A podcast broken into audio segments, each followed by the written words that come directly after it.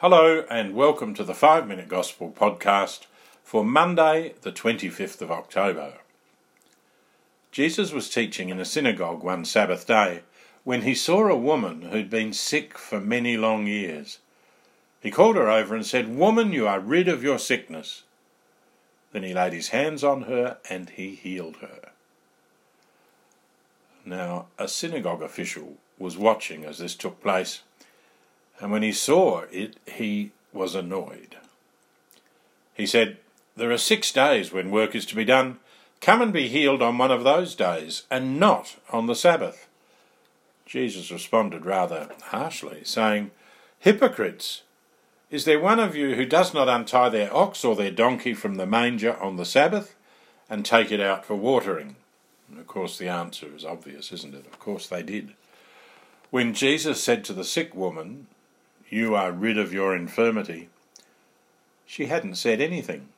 She hadn't even asked to be cured. Jesus saw her need, and in his goodness, in his love, he healed her. Jesus always noticed people. We see it throughout the Gospels. He never just went on about his business, even when he was surrounded by people in a crowd or actively doing something else. Jesus noticed individual people and he went out to them.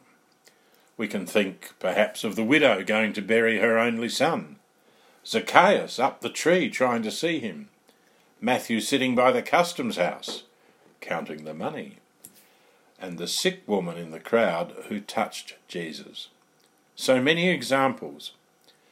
Today, Jesus' love for the woman, and for all people, of course, was stronger than the legalism of his religion, of Judaism.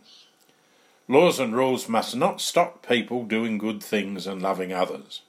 No, for Jesus, religious laws and rules are there to help us be more loving. If they don't, they must be rejected. We don't have detailed religious rules governing our lives as the Jewish faith did we know necessary work and acts of kindness are not against keeping the Sabbath holy, keeping Sunday holy. We do have to be careful, however, to make sure that we do not see our essential religious practices, like going to Mass and daily prayer, as the only things we need to do, as if they're all that our faith is about. We cannot be satisfied with saying, I go to Mass, I pray every day, I read the Gospel, so I'm okay. These practices are the foundation of our faith. We cannot do without them. These religious practices, however, are meant to help us be more loving. Going to Mass and praying do not take away the need to be good to others. The Mass and prayer and reading the Gospel are the foundation of our lives because they're meant to deepen our love for others. After we pray, after we read the Gospel, after we've been to Mass. Jesus wants us to go out in love to others. He wants us to notice the people around us. He noticed the woman suffering, and without her needing to ask, he healed her. Jesus wants us to be like that. He wants us to see people's need and be prepared to help, even if they can't ask or they're too shy to ask.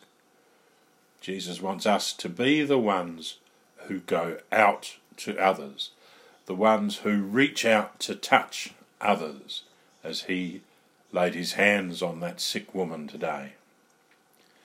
Most of us live busy lives, but Jesus doesn't want us to let our busyness stop us from noticing, loving, reaching out, and helping others. Noticing, loving, reaching out, and helping others.